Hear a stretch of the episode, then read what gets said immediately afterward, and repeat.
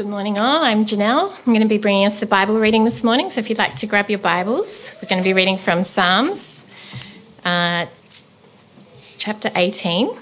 Um, and there'll be two Bible readings this morning, so I'll be doing the first one. So, uh, Psalms chapter 18 uh, and verses 4 to 15. I'll give you a minute to find it in your Bibles.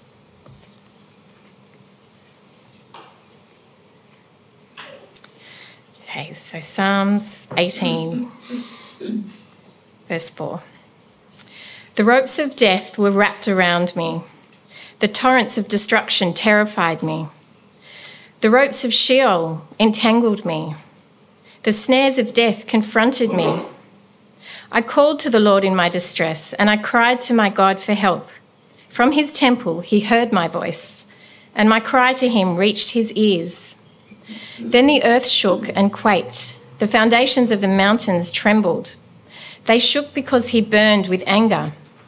Smoke rose from his nostrils, and consuming fire came from his mouth. Coals were set ablaze by it. He bent the heavens and came down, total darkness beneath his feet. He rode on a cherub and flew, soaring on the wings of the wind. He made darkness his hiding place dark storm clouds his canopy around him. From the radiance of his presence, his clouds swept onward with hail and blazing coals. The Lord thundered from the heaven. The Most High made his voice heard. He shot his arrows and scattered them. He hurled lightning bolts and routed them. The depths of the sea became visible, the fountains of the world were exposed at your rebuke, Lord at the last at the blast of the breath of your nostrils.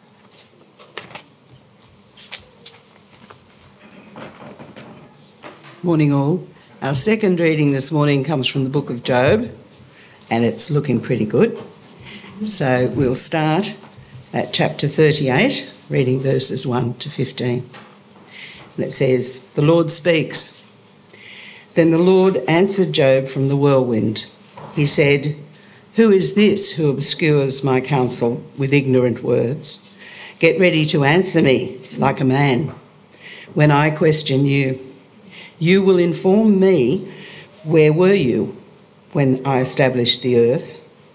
Tell me if you have any understanding. Who fixed its dimensions? Certainly you know. Who stretched a measuring line across it? What supports its foundations? Or who laid its cornerstone, while the morning stars sang together and all the sons of God shouted for joy? Who enclosed the sea behind doors when it burst from the womb? When I made the clouds its garment and total darkness its blanket, when I determined its boundaries and put its bars and doors in place, when I declared, You may come this far, but no further your proud waves stop here? Have you ever in your life commanded the morning or assigned the dawn in its place so that it may seize the edges of the earth and shake the wicked out of it? The earth is changed as clay is by a seal. Its hills stand out like folds of a garment. Light is withheld and the arm is raised. Its violence is broken.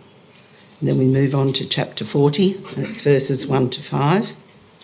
And the Lord answered Job Will the one who contends with the Almighty correct him? Let him who argues with God give an answer.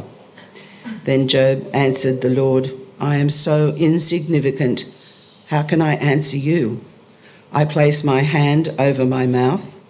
I have spoken once and will not reply twice, but now I can add nothing.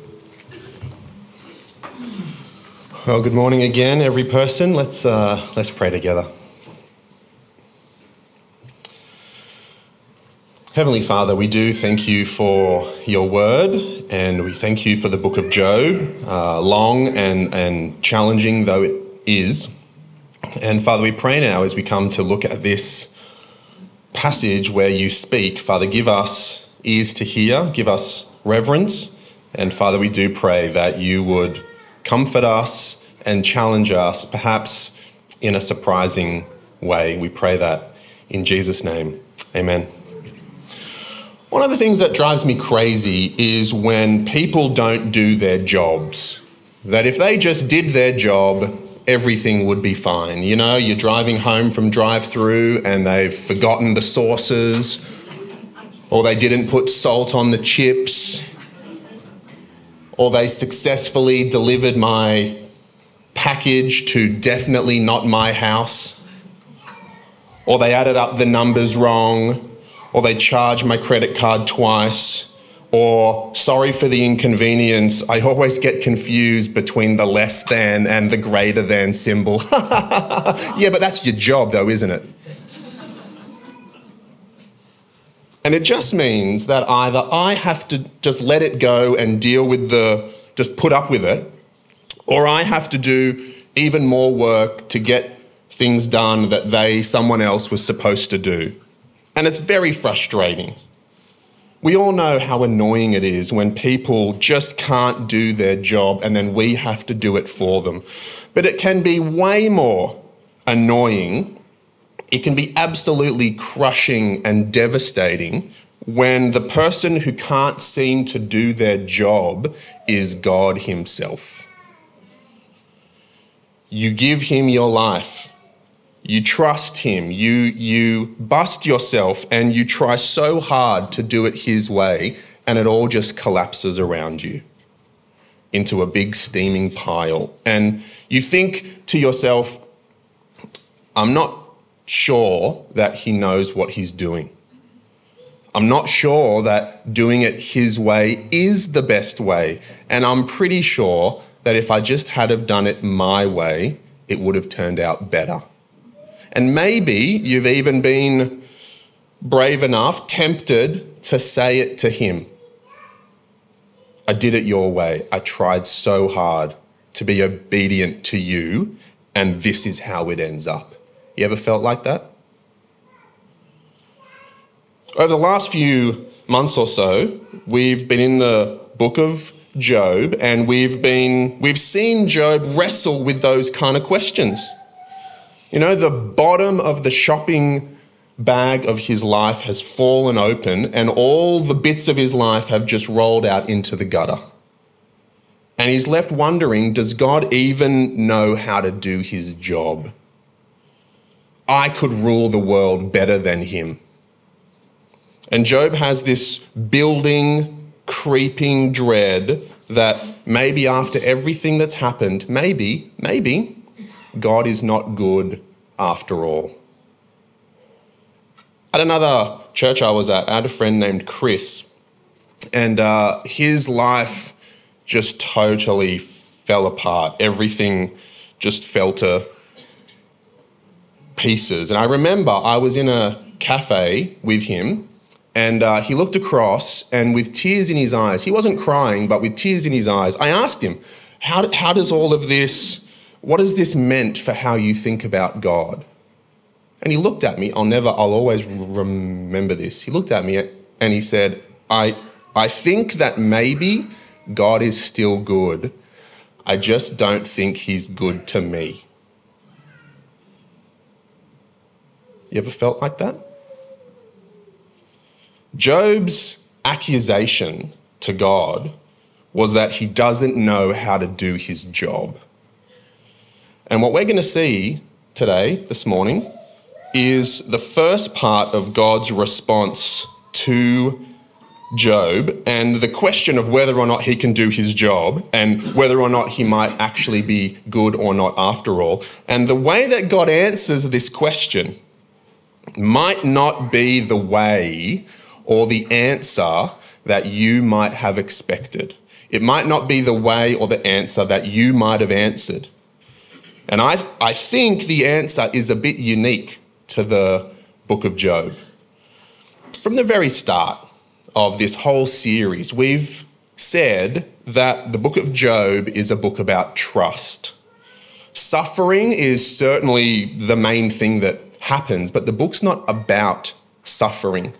The book is about trust, it's about faith It's about patience and endurance. It's about God being compassionate and merciful. James told us that, the book of James. The big question of the book has been Is God trustworthy and how do you know? Is he good? Is he just? And can you trust him? And so before we jump into chapter 38 and we enter the conclusion, I just want to remind us of what we've seen. What is Job and what so far has it said? So the book of Job is a wisdom book. The point of it is about helping us to live well, live successfully in God's world. And throughout this series, one of the things that we have said over and over again is that Job is a complex book. And that's true. It is sophisticated and it's subtle.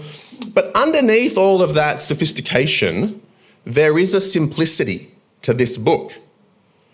Underneath everything, all the speeches and the poetry, what drives this book are three principles and, and two issues. And in my opinion, if you can grab hold of these three principles and those two issues, then the whole book sort of opens up to you.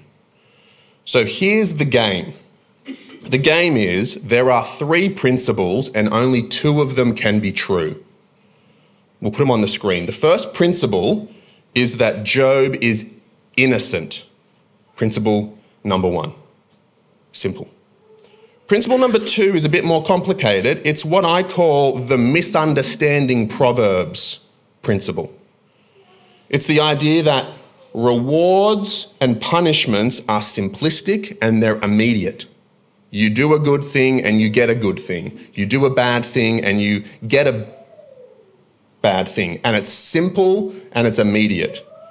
And you can reverse it too. If you've got a good thing, it must have meant that you did a good thing. And if you get a bad thing, it must have meant that you did a bad thing. You, you get what you directly deserve. That's the misunderstanding Proverbs principle. Third principle is that God is good and just. Those are the three principles. And the game is only two of them can be true. And so you have to choose. The friends, they chose principles two and three. Job is not innocent. Rewards and punishments are simplistic and they're immediate. God is good and just, therefore, Job is not innocent. Whereas Job assumes that principle two is true and he knows that he's innocent. So he chooses one and two which means that principle three is under threat. Sure, God is powerful, God is the creator, God is sovereign, sure, sure, sure. But is he good and is he just? And, and the book wants to point out that it's actually principle two that's wrong. But if principle two is wrong, and if rewards and punishments are not immediate and simplistic, then that means that you have to wait and you have to trust. But is God worthy of your trust? Securing principle three is what's driving the book. And so those are Job's two issues. Is God good? Number one. And is God just? Number two. And so here we turn up to Job chapter 38. And in chapter 38 and 39, God tackles issue number one the question of is he good? Next time, chapters 40 and 41, he's going to attack the justice, fairness question. Today, goodness. So, from chapter 3 up to chapter 37, there's been conversations and poetry and back and forth and people talking. And finally, as Terry already said, today God turns up. Job chapter 38, verse 1, if you still have it open. Says, Then the Lord answered Job from the whirlwind. this is a big moment. The Lord has answered Job. His Job's long lost friend has finally arrived. But he answers him from the whirlwind, from the storm. We had read out a little, a little snippet of Psalm chapter 18, where the psalmist writes about God coming to rescue him and bring salvation. And, and he's, he's being saved from the power of death and Sheol. And God comes as a warrior. He, he comes in the whirlwind, in the storm. Often, when God turns up in the Old Testament to rescue, save his people from the evil forces that are oppressing them and, and, and to liberate them from chaos and death and, and slavery. When he turns up, he often turns up in and with a storm, in and with a whirlwind. In the, in the Old Testament, God appears in the whirlwind. When he appears like that, it's as the divine warrior dressed for combat to fight for and rescue his people from oppression. Back in chapter 9 of Job, Job had complained and, and, and cried out to God that God had battered him with a whirlwind. But here, God answers from the whirlwind to signal to Job that yes, Job has enemies and he needs to be rescued, but that God is not that enemy. God is his friend and he has come to rescue him. But so then, what does God then say to Job? Well, you know, how is God going to respond to him? Verse 2, he responds firmly, but with gentleness, I think.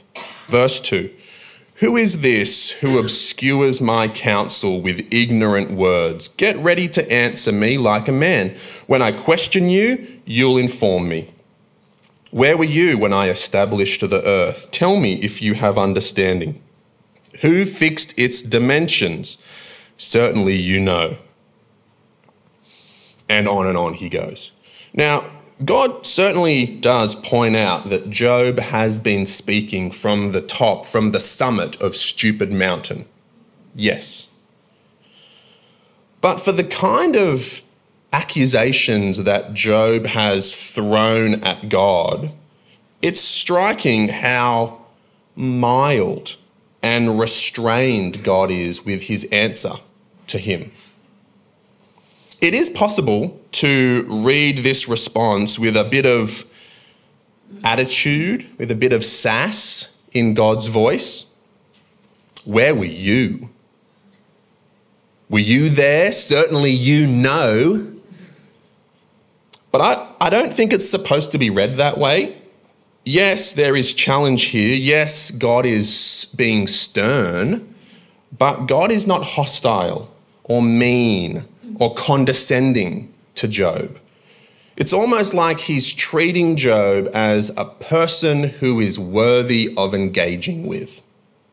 That's how I think it's being put. And God's answer to Job is a series of questions. And the answer to every question is basically not me, but you.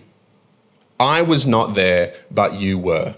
I do not understand, but you do. I don't know, but you do, the whole way. And while God does ask Job a whole lot of these questions, they can be basically split into two vibes. The first vibe is from verse 4 all the way through to verse 38, and it's about the goodness of creation. Creation is even more good, it is gooder than you think it is. which you might think is a strange thing for God to say to the suffering Job, but that's what he says. God describes creation with these architectural terms cornerstone, doors, measuring line, foundations. And the point of that language is not just God is very powerful. Yes, he is. The point of it, though, is to say that he is very attentive and precise. But even more than that, the point of it is that creation isn't the wild, chaotic mess that Job thinks it is.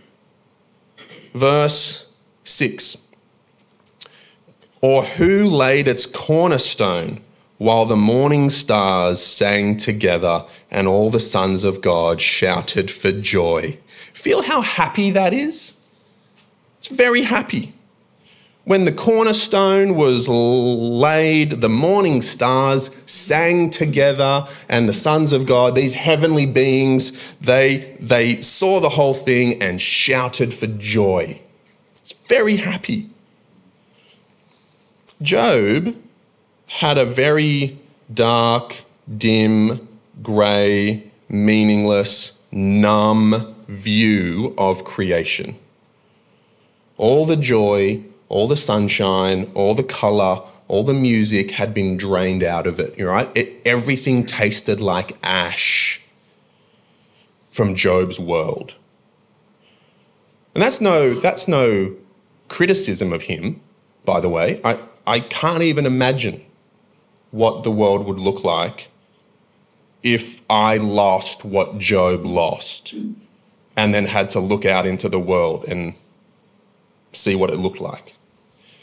But everything looking overcast and desaturated is understandable. All he has are the shattered pieces of what used to be everything to him. So, yeah, it makes sense that the world looks to him a certain way. But God wants to help Job have even a glimmer of perspective. That while, yes, from Job's genuine perspective, the world is dark and numb and tasteless. From God's perspective, which is much bigger and wider and longer, God has a happier view of creation. Job only sees a, a, a, teeny tiny shard, a sliver.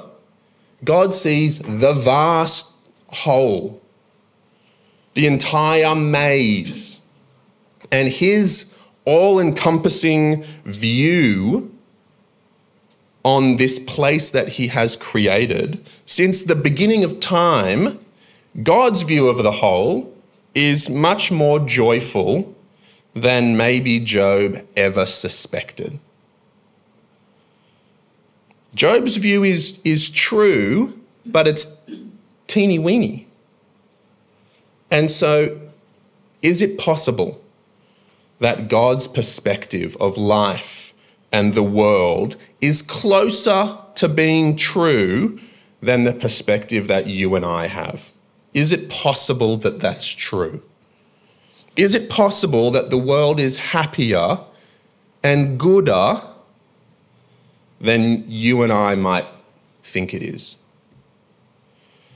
Because God says to Job and to us, gently, but firmly, but still with warmth and compassion, he says to Job, dude, you don't know as much as you think you do.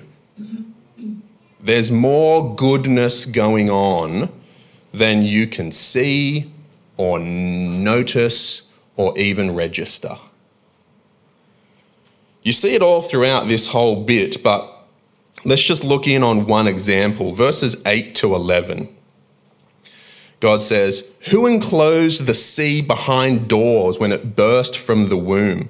When I made the clouds its garment and total darkness its blanket, when I determined its boundaries and put its bars and doors in place, when I declared, You may come this far, but no farther, your proud waves stop here.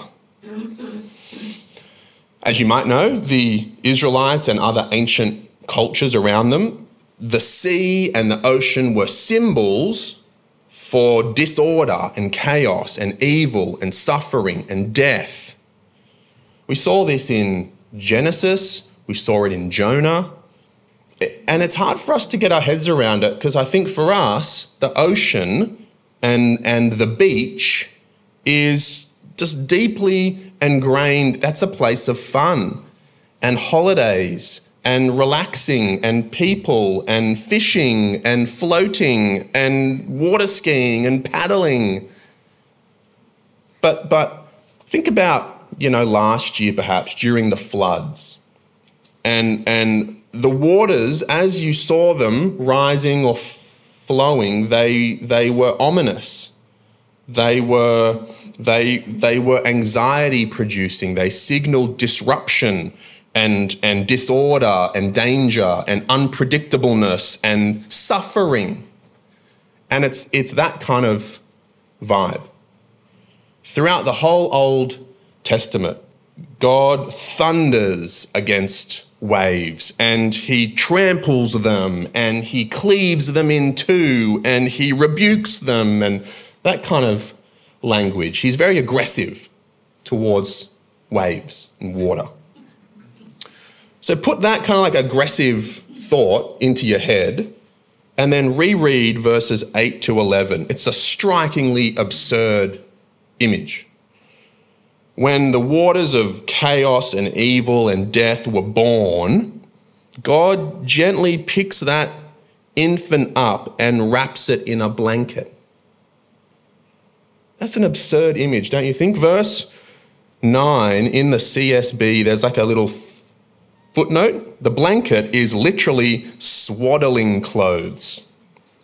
Right? The raging waters of death and chaos God wraps in a blanket and puts them in a playpen so they can't crawl around and, and create chaos everywhere with their little infant tantrum.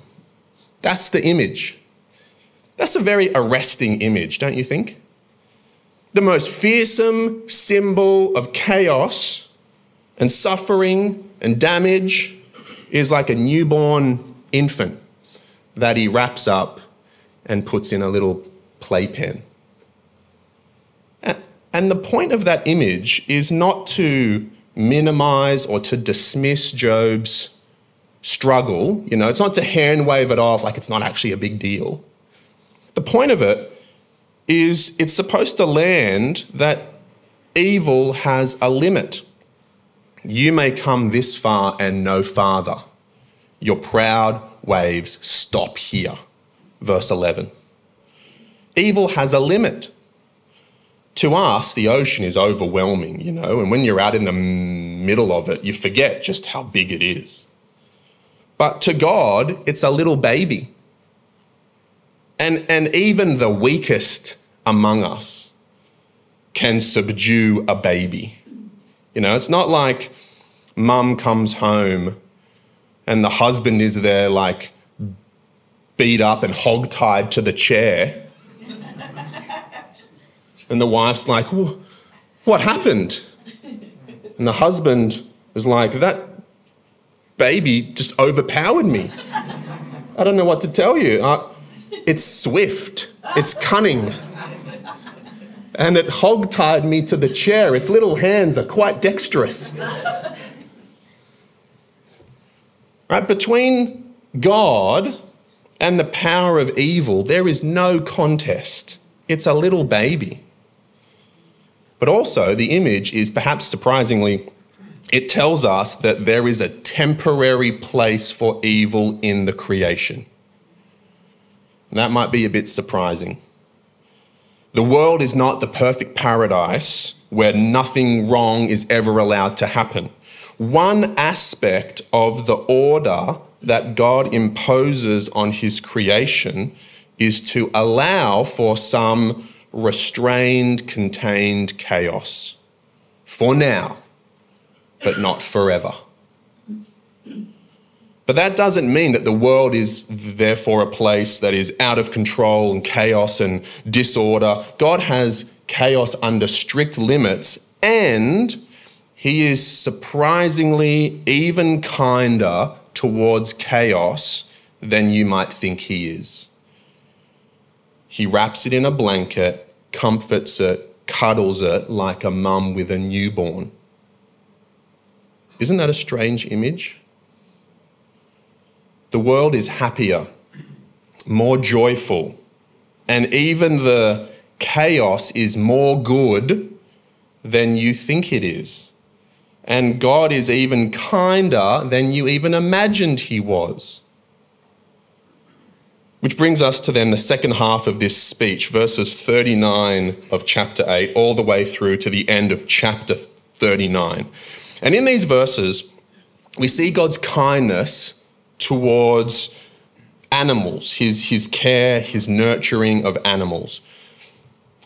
But if you just scan your eyes through the list in your own Bible to find the animals, you'll notice that the selection is an odd one. It's not sheep and cows and chickens and puppy dogs and kitty cats and bunny rabbits.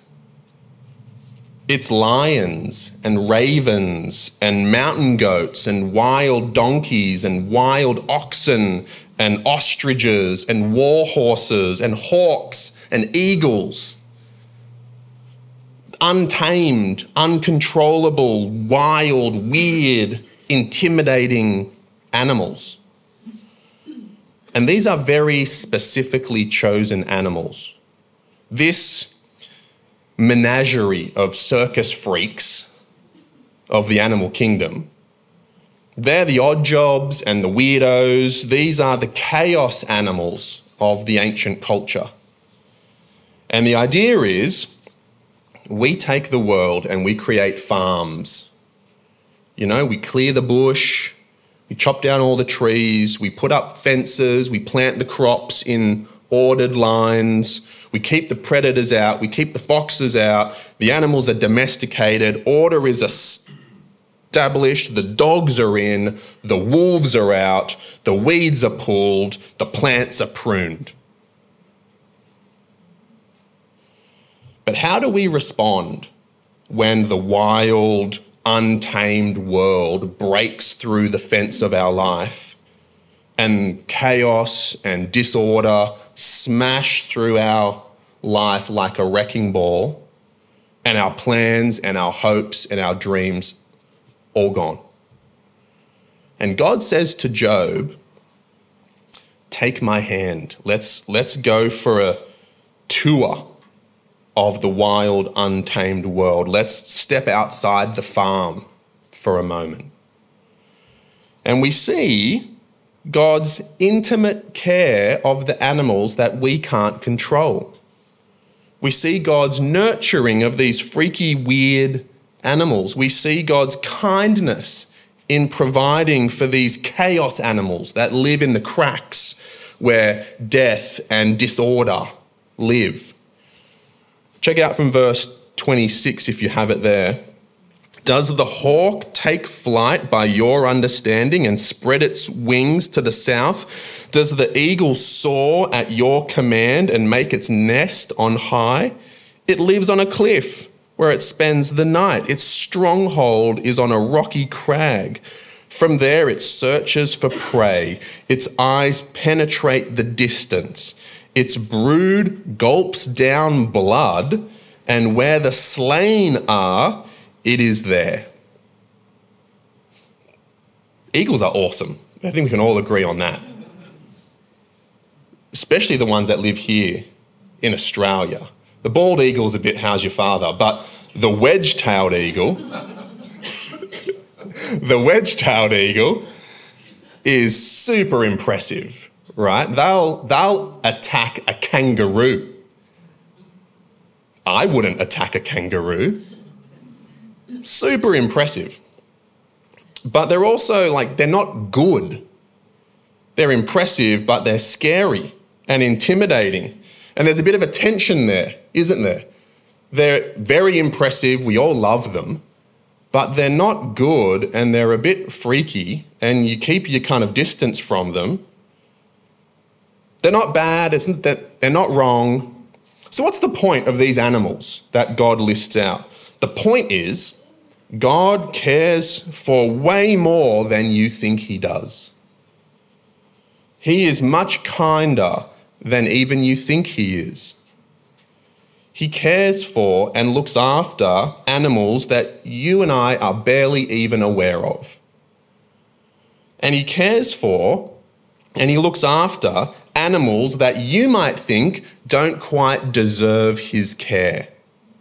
Maybe you love eagles, but maybe not snakes or spiders or sharks. These classic chaos animals. But he does care for them. He's more kind and more caring than you think he is, and maybe even he's more kind than you are comfortable with him being. And how is this little crazy zoo tour supposed to help Job?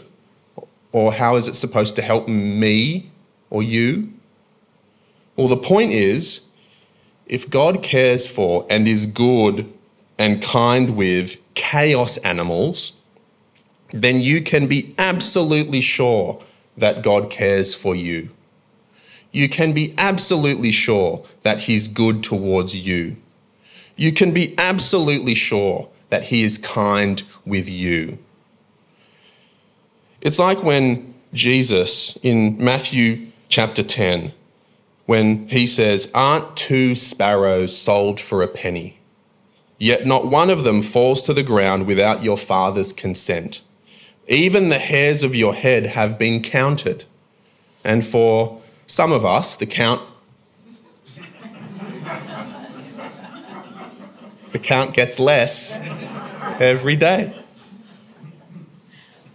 They're counted. So don't be afraid. You are worth more than many sparrows.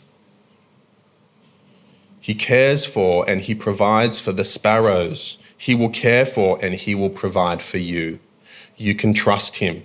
He's trustworthy. God wants Job to view the world with wisdom.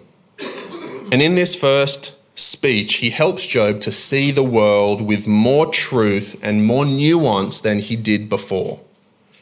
This isn't everything that God has to say about suffering and how to cope with it. It's not even everything that God has to say to Job about suffering and how to cope with it. There's more coming in chapters 40 and 41, but this is what he has to say for now, for us, for today. He wants Job to hike down Stupid Mountain. He needs Job to see that there's way more going on than he has any idea about. He needs Job to see that the world is happier and more good and more, jo- more joyful than Job thinks it is. And that within that good order, there is a limited place for chaos now. But he also needs Job to see that God runs and rules his creation not as a tyrant and a destroyer, but as a provider and a sustainer. And that he cares about way more things than Job is aware of. And that he cares way more deeply than Job ever suspected. And that if God cares for the chaos animals, and the animals that we barely understand, then of course God will care for us. In other words, just because it's raining where you live doesn't mean it's raining everywhere on the planet. And just because the rain ruins your plans for a lovely picnic doesn't mean that it serves no purpose in the creation. And just because it rains today doesn't mean it will rain forever. The sun will come back out again in God's good time. Let's pray. Heavenly Father, we do thank you for the book of Job and for the challenge, but the, the clarity that it gives us. Father, we do pray for each one of us, whether we are in the mess or whether we are watching from the outside other people. Father, we pray that you would help us to be just that little bit more wise, a little bit wiser, that we would understand a bit more about how your world works and how you work in it. And Father, help us to entrust ourselves to you, knowing that if you care for the crazy animals, then you will care for us. And we pray that in Jesus' name, amen.